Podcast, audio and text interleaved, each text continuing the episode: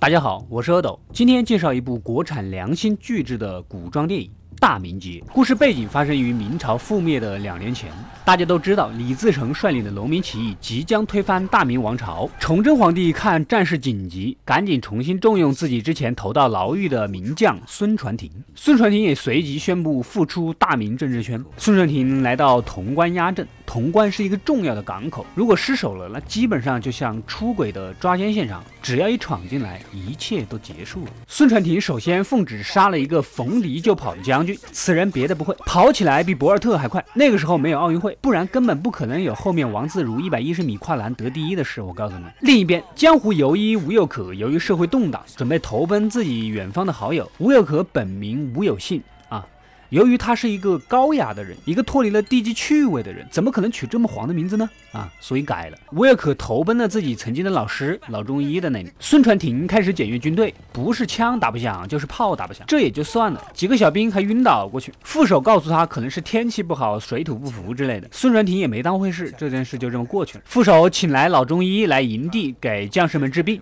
副手发现吴又可跟老师的药方完全不同。老中医是个保守的男人，崇尚老祖宗《伤寒论》的药方，按方抓药。吴又可尊重老师，也没法说服他。孙传庭又检查了武器库，朝廷的拨款不到位，根本就没有钱做武器。又去查粮仓，却发现满满的粮仓竟然下面压的全是泥土。这这钱都上了淘宝，只能吃土了是吧？啊，要钱没钱，要粮没粮，要武器没武器，这仗肯定没法打。此时正值开封城被困，历史上这个著名的作死皇帝发挥出他任性的潜质，不断的催促孙传庭出兵救援。孙传庭一直都敷衍过去了，毕竟以现在的后勤情况，出去是百分百打不过。他手上的兵算是明朝最后的精锐了，失去了就像是斗地主，你把炸弹给提前放了，后面就别怪你李自成不客气。另一边，老中医的药方子根本没法治愈将士们，人也越死越多，副手也急了，再不治好可。就瞒不住了，吴又可也无事可干，只得聊起了老中医家的寡妇小女儿。这天他去军营，才发现老中医也由于感染瘟疫而死去。看来吴又可必须担负起照顾小寡妇的重任了。呵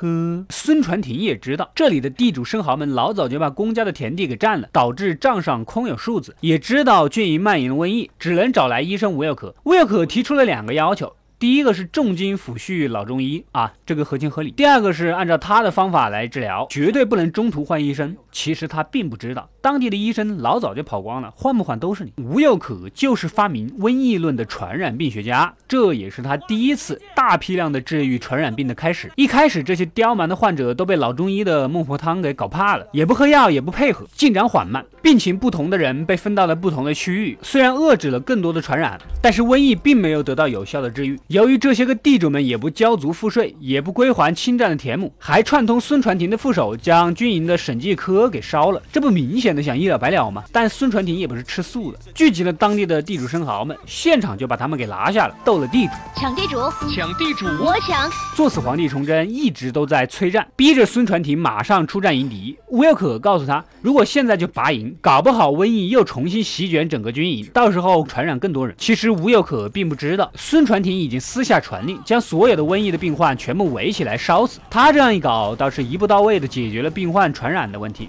但是吴又可辛辛苦苦治疗了这么好几个疗程，还没结束就失业了，兵荒马乱的也没个失业保险，只得气愤的留下一封信不告而别。而孙传庭也受不了崇祯这小子整天八百里加急，手谕催催催的，不得不带着还没有准备好的军队出关迎战李自成。